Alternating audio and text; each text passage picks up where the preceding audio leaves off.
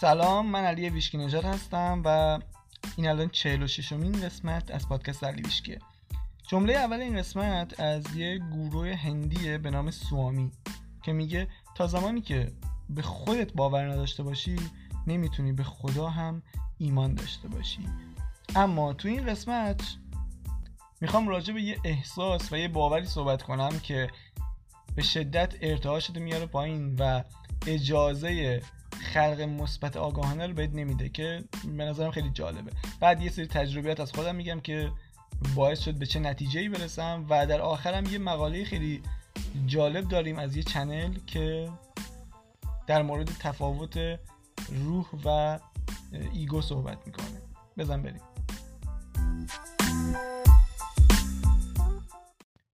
امروز به شدت سرده. که من خیلی دوست دارم کلا هوای سرد رو دوست دارم. همون قدم همون قدم البته هوای گرم رو دوست دارم.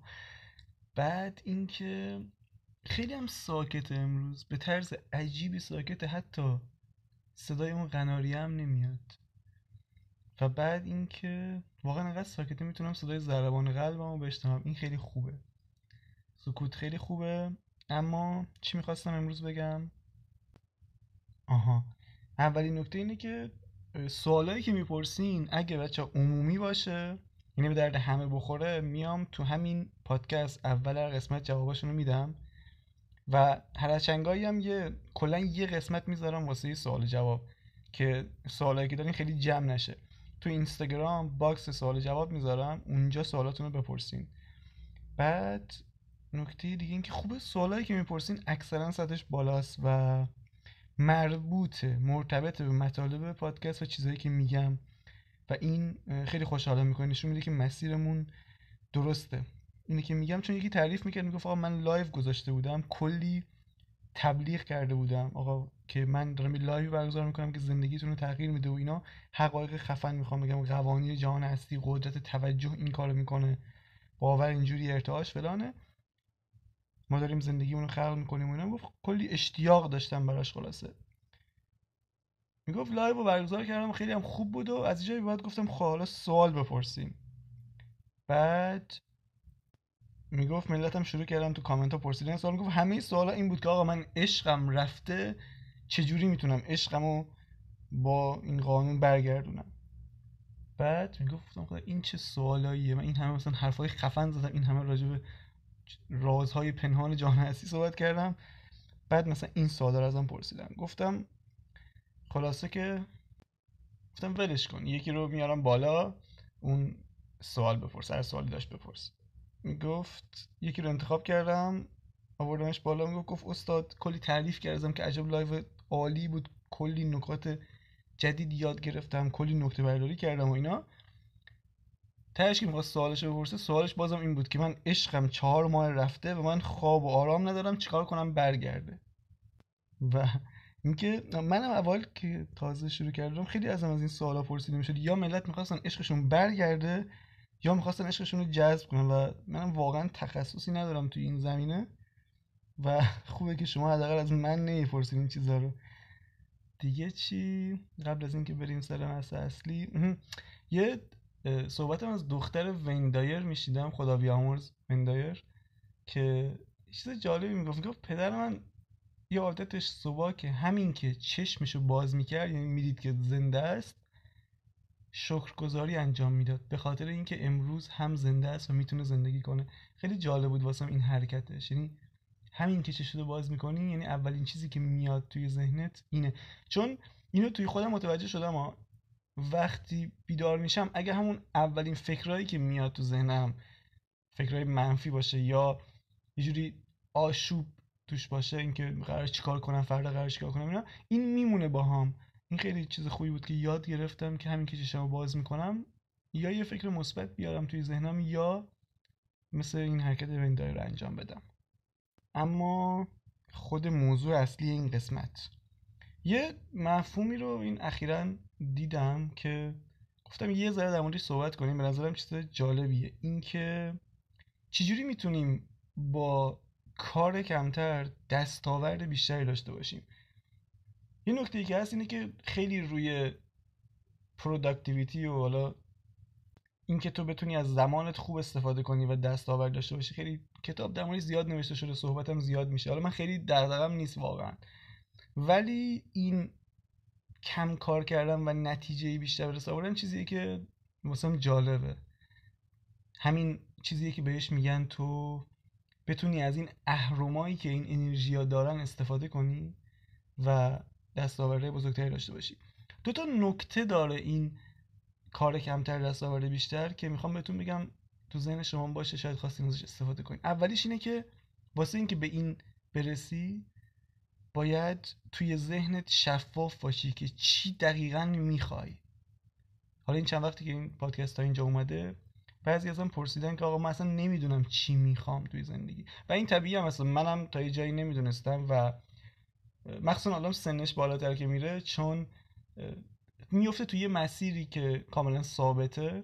بعد از این مدت اصلا فراموش می‌کنه. یه جوری انگار خودش رو فراموش می‌کنه. یعنی این خواسته های واقعیش رو فراموش می‌کنه. و بعد خودم نمی‌دونه حالا از کجا شروع کنم که بدونم چی می‌خوام. ولی یکی از راهاش اینه که بدونی چی نمی‌خوای در واقع. اینکه بگی که خب من چی دوست ندارم مثلا بیماری دوست ندارم پس به جاش چی دوست دارم؟ سلامتی. و این تو حوزه‌های مختلف اینو بمیسی مثلا 5 تا حوزه. چه احساسی رو دوست داری تجربه کنی؟ چه رویایی داری؟ چی؟ چه چیزی رو اگه تا آخر اون تجربه کنی؟ خیلی کمکت می‌کنه. و این احساسه خیلی کمک می‌کنه. من همیشه به خودم میگم خالی تو چه احساسی رو بیشتر دوست داری تجربه کنی؟ قطعا دیگه حالا می‌دونی که واسه من احساس شادی و خوشحالی خیلی مهمه. و بعد بر اساس اون میای مثلا میگی خب چه رویایی می‌تونه کاری کنه که من بیشتر اینو تجربه کنم؟ بعد تو زمینه کار و شغل بنویسی که چی دوست داری تجربه کنی. بعد توی زمینه مال دنیا. این کلمه خیلی خنده داره واسه مال دنیا چون احساس کنم هر جا این دوتا کنارم میان مال و دنیا کنارم میان باید بک سرزنش کنی. باید مثلا بگی وای مال دنیا. اخه مثلا خرابه. پس این هم من چیز مثبت مال دنیا منظورم متعلقاته. بعد مورد بعدی این که روابط. این هم مثلا بشینی بمیسی توی اینا چی می‌خوای. اینجوری تو شفاف میشی ذهنت شفاف میشه. بعضی ها میگن حتی تو داری اینجوری به جهان میگی که چی می‌خوای که منم فکر می‌کنم این درست باشه. آبراهام میگه خیلی واضح باشین توی خواستهاتون میگه بعضیا میگن مثلا من عشق می‌خوام من می‌خوام امروزم روز خوبی باشه. میگه بگو چی می‌خوای. بگو چه جوری می‌خوای خوب باشه. بگو می‌خوام مثلا ترافیک کم باشه. بگو می‌خوام آدما با هم خوب باشن. بگو می‌خوام مثلا چه احساسی رو تجربه کنم. میگه شفاف باش. این نکته به نظرم مهمیه. بعد وقتی این کار رو کردی تو ویژن داری چشمانداز داری واسه خودت. نه چیزی که بهت گفتن دیگه خود بهتر از من می‌دونی دیگه. اینکه جامعه چی گفته حالا پدر مادرم قبلا چی گفته بودن؟ نه. وقتی چشمانداز داری اتفاقی که میفته اینه که شروع می‌کنی رفتن به راه خودت و اون قضیه وفادار بودن به خودت. و اصلا منظورم این نیست که بشینی بمیسی ده سال دیگه چی می‌خوای 20 سال دیگه چی می‌خوای. همین یک سال دیگه دو سال دیگه. چون تو وقتی دو سال بگذره انقدر آدم متفاوتی شدی که بعد یه چیزایی دیگه می‌خوای. از الان بنویسی مثلا ده سال دیگه چی می‌خوای به نظرم یه ذره چون الان ذهن آدم محدوده دیگه. من اینجوری فکر می‌کنم. من الان محدودم. یک سال دیگه محدودیتم شاید خیلی کمتر باشه. اون موقع می‌تونم خیلی بزرگتر فکر کنم. بعد این بهت میگه که این چشم اندازه بهت میگه که تو چه مسیری رو می‌خوای بری. بعد وقتی تو تو همه حوزه ها نوشتی چی می‌خوای چه چیزها رو دوست داری تجربه کنی چشم اندازه تو مشخص کردی بعد تو تصمیمات این کمکت می‌کنه دیگه. یعنی چی؟ یعنی می‌خوای تصمیم بگیری تو ذهن که آها من می‌خوام دو سال دیگه اینو تجربه کنم. آیا این این مسیر این تصمیمی که دارم می‌گیرم به این کمک می‌کنه یا جلوشو می‌گیره؟ این از این. و نکته دیگه اینه که برای روح ما مهم نیست چقدر متعلقات و پول و چیزای دیگه داریم. اولویت روح اینه که تو چقدر می‌تونی اون کسی که واقعا هستی اونو بروز بدی. اون چقدر می‌تونی اون سبک زندگی شخصی خودتو داشته باشی. حالا اینکه اسم روح اومد خیلی جالبه چون آخر این قسمت یه یه چیز جالبی راجبه اصلا روح چیه نقش روح می‌خوام بگم که خیلی باحاله. و اسنوپ داگ یه جمله ای داره خیلی جالبه. میگه شاید الان تو پول خونه ماشین قلاده طلا چی چی بهش میگن گردنبند طلا نداشته باشی ولی به خودت وفادار باش و همه اینا رو به دست میاری. و یه چیز دیگه این که وقتی یه مدت شروع می‌کنی به اینکه با خودت در مورد خواستات رویات و چیزایی که دوست داری صحبت می‌کنی بعد از این مدت این اتفاق میفته خیلی جالبه. می‌فهمی که کدوم یکی از اینا به خاطر خواسته پدر مادرت یا جامعه است و کدوم یکی از اینا رو واقعا خودت دوست داری. یعنی یه سری چیزا هست ما می‌خوایم که هممون اونجوری هستیم که فقط چون توی جامعه پذیرفته شده است ما می‌خوام یعنی من اگه اینو داشته باشم اعتبارم تو جامعه میره بالا پس بهتره که اینو داشته باشم. به اینا میگن خواسته های ایگو. حالا یه سری چیزا هم از خواسته روحه که میگن خواسته روح خیلی بهتره از این نظر که خیلی راحت تر بهش می‌رسی چون مسیرت همواره همیشه حالا این چیزی که باید بعدا تو قسمت های بعدی کامل بیام پرستش کنم ببینم درسته یا نه. ولی فکر می‌کنم درسته چون من یه بار این از آبراهام شنیده بودم و یه جایی هم خونده بودم تو یه کتابی.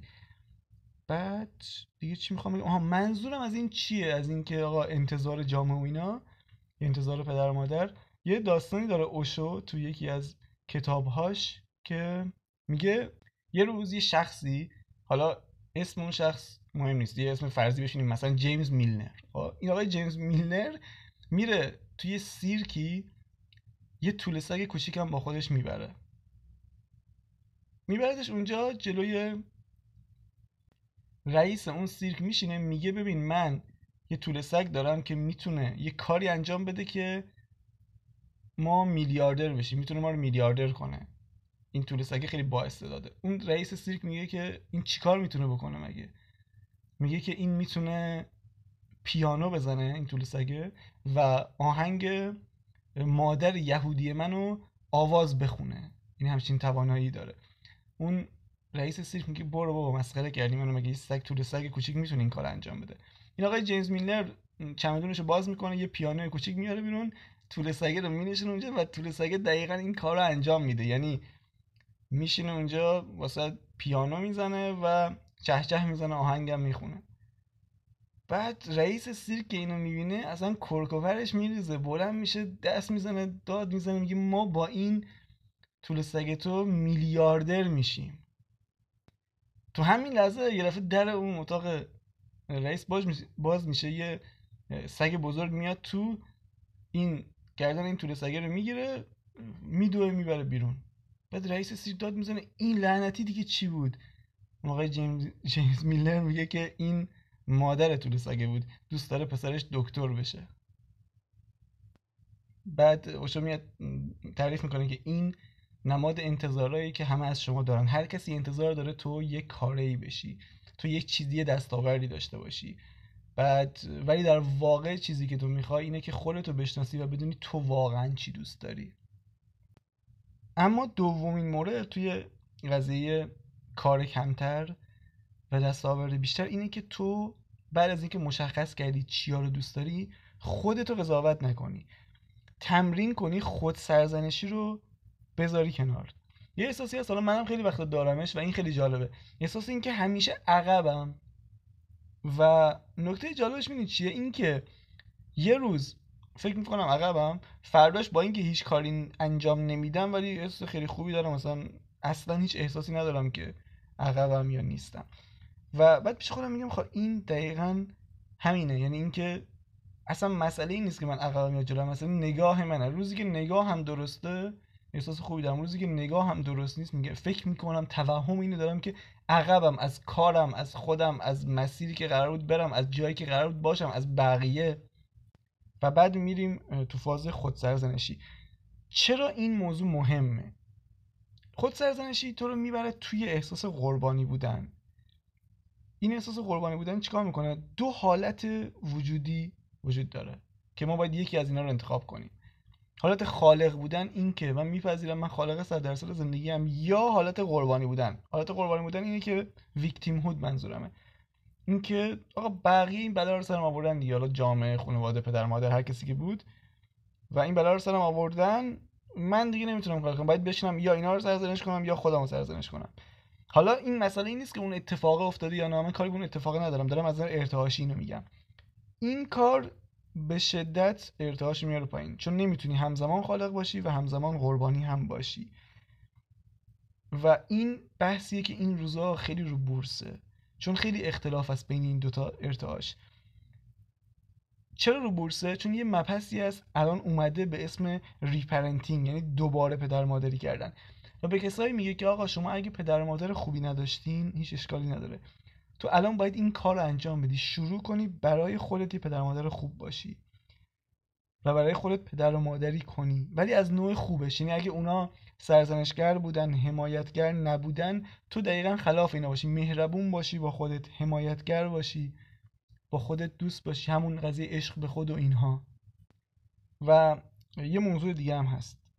یه صدایی تو سر ما هست همون صدای ایگو صدای سرزنشگر. این صدای بر اساس چیزایی که قبلا یاد گرفته عمل می‌کنه. یعنی اگه همیشه ما سرزنش شدیم توی زندگی الان این صدای ما رو سرزنش می‌کنه. الان دیگه کسی نیست که ما رو سرزنش کنه از دو دنیای بیرون. ولی خودمون این کار انجام میدیم. چون این صدای یاد گرفته اینو تو بچگی. بعد هی چیزای منفی میگه. به سرزنش می‌کنه. می‌خوای کار جدید انجام بدی میترسونه تو رو. بعد یه کار اشتباه انجام میدی میکوبه تو رو. این کار رو واسه انجام میده. یه تمرینی که اخیرا دیدم و خیلی جالبه و خیلی قدرتمنده واسه این می‌خوام بهتون بگم که اگه استفاده کنین قطعا خیلی کمکتون می‌کنه. اینه که تو بیای به این اول این صدا رو شناسایی کنی که دیگه حالا اگه مدیتیشن انجام داده باشی قشنگ می‌دونی منظورم چیه. وقتی فکرات رو مشاهده می‌کنی می‌بینی که انگار یه نفر داره باید حرف می‌زنه تو سرت.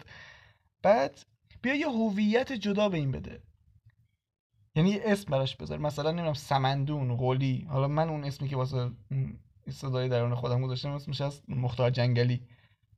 بعد کاری که انجام میدین که هر موقع صداشو شنیدی یا افتادی رو دور منفی بیا با این حرف بزن به اسم صداش کن بهش بگو ساکت باش. مثلا من می‌دونم دارم چی کار می‌کنم. بهش دستور بده. تو قسمت قبلی وقتی که اونجا در مورد خانم تیلور صحبت کردم اون دقیقا این کارو می‌کرد. وقتی فهمیده بود این قضیه رو فهمیده بود که نیمکره چپش این کار انجام میده همش محکومش می‌کنه همش صدای منفی داره. این اومده بود یه هویت بهش داده بود و بهش دستور می‌داد چیکار انجام بده. خیلی قدرتمنده این کار. چرا قدرتمنده؟ چون وقتی تو خودتو هم هویت با اون صدای می‌بینی فکر می‌کنی خودت داری به خودت این حرفا رو می‌زنی قبولش می‌کنی. یا این منم که دارم اینو به خودم میگم. فکر می‌کنی حرفایی که می‌زنه درسته. فکر می‌کنی این جملات منفی راجع به خودت درسته. ولی وقتی یه هویت جدا بهش میدی دیگه یاد می‌گیری که مدیریتش کنی و این خیلی قدرتمنده. این روشیه که الان تو واقعا دارم میگم و تو بهترین خفن ترین retreat ا و کتابا و نمی‌دونم workshop های دنیا دارن آموزشش میدن. یک نوعی از shadow work ه. همون کار کردن روی سایه هاست. خیلی دوستم روی اهمیت این قضیه تاکید کنم که این کار حتما انجام بدی ولی می‌دونم که مسخره میشه. نمی‌خوام این پادکستی باشه که من بیام نصیحت کنم و از این حرفای اینجوری بزنم اصلا. ولی از یه طرفم اسم می‌کنم خیلی مهمه دیگه. چون ممکنه تو ذهن یکی خیلی ساده به نظر برسه. بگه نه بابا من دنبال قوانین خاصی هستم و که سریعتر من رو برسونه به خواستم که اصلا ایرادی نداره. اما این کنترل صدای درونی واقعا یکی از خفنترین و قوی ترین راه هاست که می‌تونی انجامش بدی. و اینم دارم میگم چون قبلا گفتم تو اپیزودهای قبلی که من خیلی علاقه دارم به اینکه بدونم جهان داره به چه سمتی میره. چه موضوعی ده سال دیگه ترنده پنج سال دیگه ترنده آگاهی های بالاتر چنل ها چیا دارن میگن؟ اینا که چنل های جدیدی که میاد رو چه موضوعاتی صحبت می‌کنه؟ و بهتون بذار بگم این حالا این چیزی که من بهش رسیدم 20 سال پیش یا مثلا 30 سال پیش همش بحث قانون جذب بود که آگاهی بالاتر ها راجع به این چیز حرف می‌زدن. بعد که اومدن جلوتر بحث احساس اومد وسط. بیشتر در مورد احساس صحبت کردم. بعد مثلا ده سال پیش بحث انرژی و اینها اومد وسط و انرژی و شفا و الان خیلی ریزتر شدن. الان موضوعات روزشون اکثرا یگانگی همون دلاوانس که تو اپیزود 23 یا 24 گفتم بحث قطبیت و یه نکته مهم دیگه بحث قربانی نبودنه. خیلی راجع به این موضوع این روزا صحبت می‌کنن و و واقعا هم هست. چون هر چقدر تو این قوانین رو بلد باشی از روی احساس قربانی بودن عمل بکنی تو یک نمی‌تونی آگاهانه خلق کنی. اصلا راهی وجود نداره واسش. چون ارتعاش غالبت قربانی بودنه پس تو همچنان توی اون شرایط توی اون دور باطل هستی. کارت پیش نمیره. و قطبیت و قربانی بودن و اینا بحث الان ترنده الان بعد تو آینده یعنی. و سه تا سطح داره قربانی بودن ویکتیم هود. یه سطح خانوادگیه سطح یکیش خانوادگی میگه آ من خانوادم باعث شدن اینجوری بشم. من قربانی خانوادم هستم. یه بار دیگه می‌خوام اینو بگم. منظور این نیست که اون اتفاق نیفتاده. منظور این نیست که اونها اشتباه نکردن و کاری به اون ندارم منظور اینه که تو تو چه جایگاهی وایسادی. این مهمه. دوم این محیط و اطرافیان مثلا میگه این این مدرسه ای که من رفتم این کوچه ای که توش بزرگ شدم این شهری که توش بودم اینجوریه. سومی کشور و فرهنگه. این سه تا سطح قربانی بودن وجود داره. ببین منظور از قربانی بودن چیه؟ ترجمهش چی میشه؟ ترجمهش میگه آقا من نمی‌تونم خوشحال باشم من نمی‌تونم موفق بشم نمی‌تونم مثلا پولدار بشم چون قربانی مثلا خانواده هم قربانی محیط اطرافم قربانی مثلا این کشورم این فرهنگم مثلا.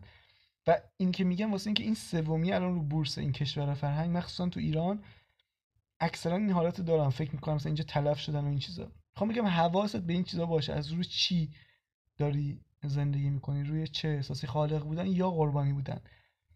و اگه لازم شد بعدا بیشتر راجع به این زمینه صحبت راجع به این موضوع صحبت می‌کنم.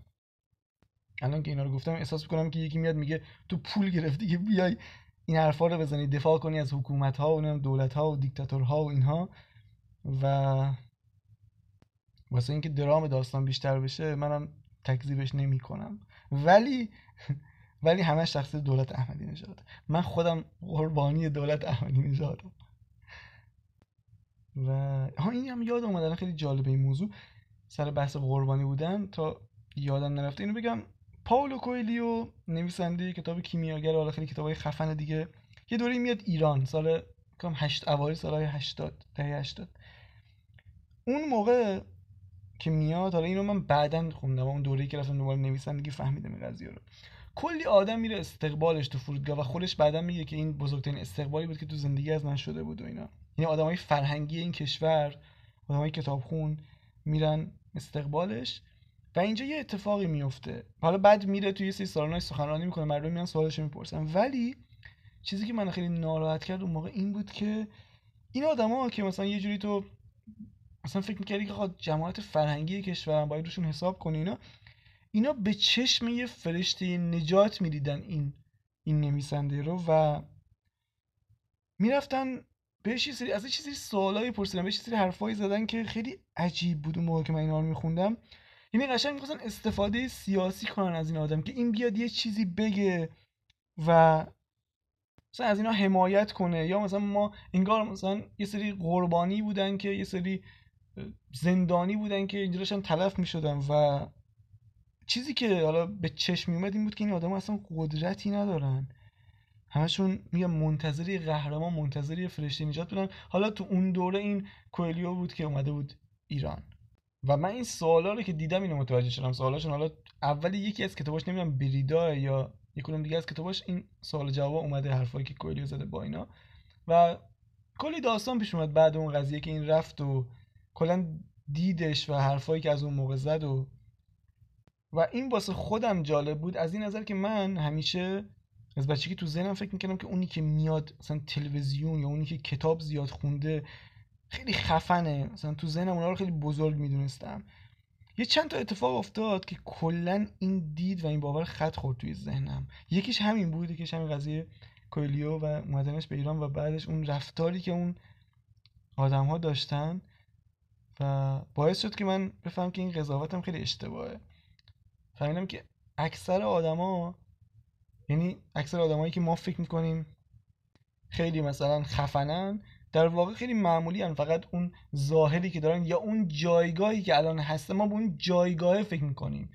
این جایگاه جایگاه خفنی پس این آدم هم حتما همینجوریه ولی وقتی یه شرایط پیش میاد می‌فهمی که نه اون هم حتی نه معمولی تر از بقیه حتی شاید ممکنه پایین هم باشه.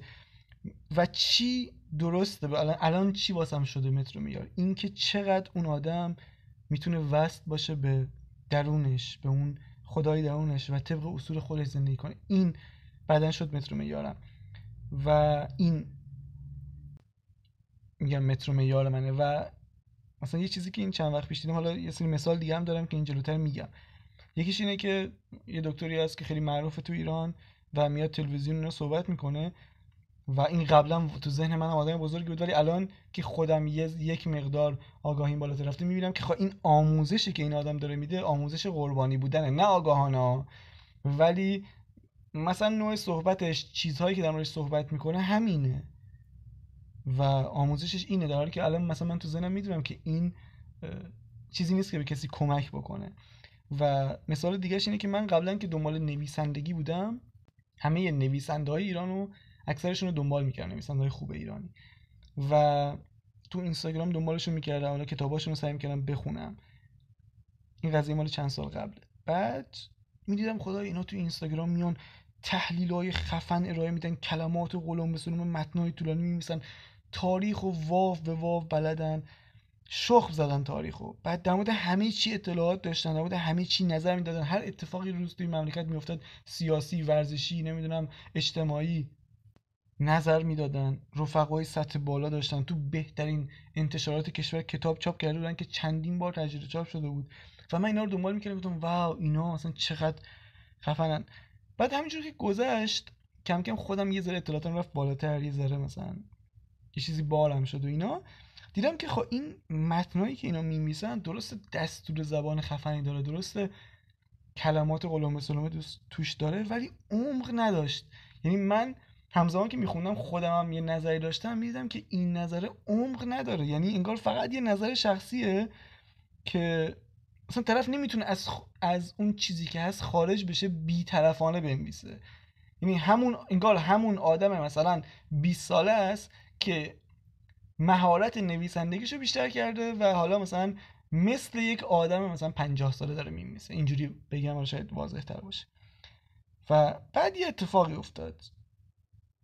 همین آدمایی که تو ذهن من خیلی خفن بودن نویسندهایی که میگم تو ایران معروف بودن از روی کتابشون قرار بود نمی‌دونم داستان چیز فیلم ساخته بشه و سریال ساخته بشه و اینها یه دعوایی پیش اومد بین یکی دو تا از اینا و حالا من چون همه رو دنبال می‌کردم فهمیده بودم اینو.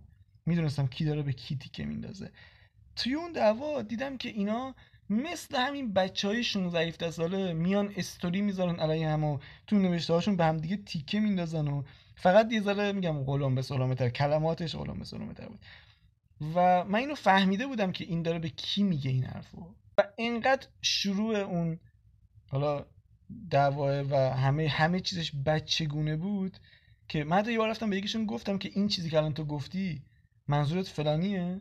بعد این چاخ در آورد که من از کجا فهمیدم اینو؟ قشنگ معلوم بود از رفتارش. و گفت نه تکذیب که گفت نه اصلا به اون ربطی نداره اینا. ولی بعد از این مدت این دعوا علنی شد دقیقا هر دوشون گفتن این قضیه رو. و اونجا بود که اولا رفتم همه رو آنفالو کردم بعد کلا متر معیارم رو عوض کردم. اونجا فهمیدم حالا جمله کوین هارت داره کمدین خیلی جالب میگه ممکنه تو کل دنیا رو بگردی همه جا سفر کنی ولی عاقل نشی که به کنار حتی احمقتر هم بشی. فهمیدم کتاب زیاد فقط اطلاعات تو می‌بره بالاتر. سطح آگاهیت حالا واسه اونا اینجوری بودی یعنی این همه که کتاب خونده بودن همه کتاب رو خونده بودن اطلاعاتشون بالا رفته بود. آگاهیشون هیچ تغییری نکرده بود. همون آدم قبل بودن. دقیقا همون آدم قبل بودن. فقط تو یک لباس مثلا زیباتر تو یک فرمت جدیدتر. و این کلا مسیری بود که باعث شد من یه ذره میگم ریستر بشم. یه ذره خودم برم دنبال یه سری چیزایی تا اینکه بخوام همیشه نگاه کنم بقیه چی میگن. و الان که به اینجا رسیدیم اصلا نمی‌دونم که چجوری اومدم و اینا رو گفتم. ولی اشکال نداره. بریم قسمت انتهایی که همون اول گفته بودم بهتون که نمی‌خوام در روح صحبت کنم. خیلی وقت سوال جواب نداشتیم با channel و امروز هم نخواهیم داشت. به جاش یه مقاله از یه channel تو آرشیوم پیدا کردم که می‌خوام اونو بخونم براتون که جالبه. در مورد روح و ego و نقش ایناست توی زندگی. و الان ترجمهشو می‌خونم واسهتون. اگه ترجمه خوب نبود دیگه حتما می‌دونین تقصیر کیه دیگه. دیگه لازم نیست بگم بهتون. خب بریم. از اینجا به بعد دیگه هرچی که می‌خونم ترجمه اون مقاله است. همونطور که تا حالا فهمیدی روح شما همون قسمت خدای وجود شماست این روح همون به اصطلاح نور هدایتگر درون شماست. و وقتی ما درباره تسلیم بودن صحبت می‌کنیم این روح همون قسمتی است که تسلیم بودن شما رو دریافت می‌کنه. وقتی شما تسلیم روحتان می‌شوید قدرتتون رو تسلیم خود برترتان می‌کنید که زندگیتان را در دست بگیرد. و وقتی این کار رو می‌کنید شما قدرت خدا رو در اختیار دارید تا شما را در مسیر زندگیتون هدایت و راهنمایی کند. و اگر این کار رو بدون مقاومت و با هماهنگی با جریان زندگی انجام بدین نتیجهش می شود یک زندگی شاد و هموار که منجر به تجربه همه چیزهایی می شود که روحتان قبل از اومدن به این دنیای فیزیکی انتخاب کرده بود. البته این به این معنی نیست که شما هیچ چالشی نخواهید داشت. چون یکی از دلایلی که شما تصمیم گرفتید به این دنیا بیایید تجربه تضادها بود تا با کمک آنها تصمیم بگیرید که فقط هدایت روحتان را اولویت اصلی زندگیتان قرار بدهید. هر دفعه که این تصمیم رو می‌گیرید به هموار کردن مسیر زندگیتان ادامه می‌دهید و جوابها به راحتی به سمتتان میآیند و راه حلها برای مشکلاتی که فکر می‌کردید دارید به راحتی در اختیارتان قرار می‌گیرد. این همان دلیلی است که به خاطرش پا به این دنیا گذاشتید. اینکه به تصمیم های فیزیکی و دنیایتان ادامه دهید تا اینکه مسیرتان را به سمت خدا پیدا کنید. حالا زمان نجات است. نجات نژاد انسان و حرکت به سمت عشق. همون عشقی که تو رو به سمت آرامش درونی که برای تجربه کردنش به این دنیا اومدی هدایت می‌کنه. این حقیقت توسط عده بسیاری نادیده گرفته شده است. اما حالا زمان آن است که این حقیقت دوباره به حوزه توجه انسانها آورده شود. تا دوباره بتوانید خدا را از طریق متجلی کردن ببینید. این تجلی شما هستید تمام شما. حالا زمان آن است که به پا خیزید و مسیر رسیدن به خانه را نشان دهید. اما خانه ای که شما به دنبالش هستید همان آرامش درونی است که در واقع همان خداست. عشق را برای حل تمام مسائلتان به کار بگیرید. پایان. حالا بریم سراغ قسمت معرفی کتاب.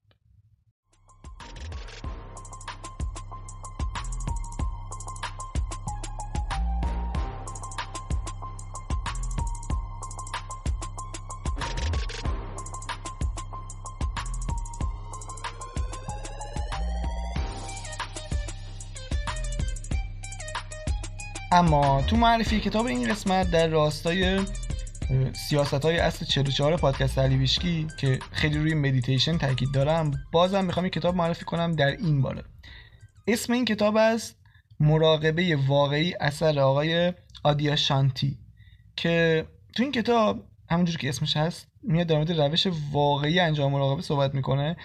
و اینکه چجوری بتونی توی مراقبت سوالای عمیق بپرسی و جوابش رو دریافت کنی. یه کتاب کم حجم حدودا 100 صفحه‌ای که خیلی قدرتمنده و خیلی باحاله.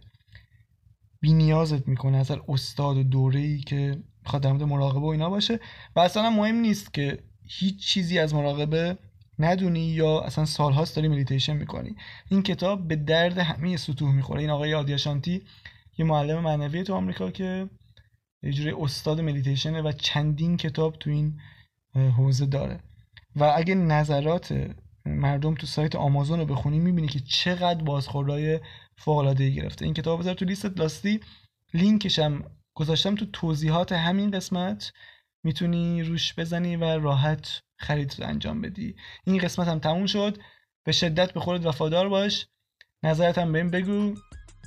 و اینکه همین دیگه. خدا نگهدار.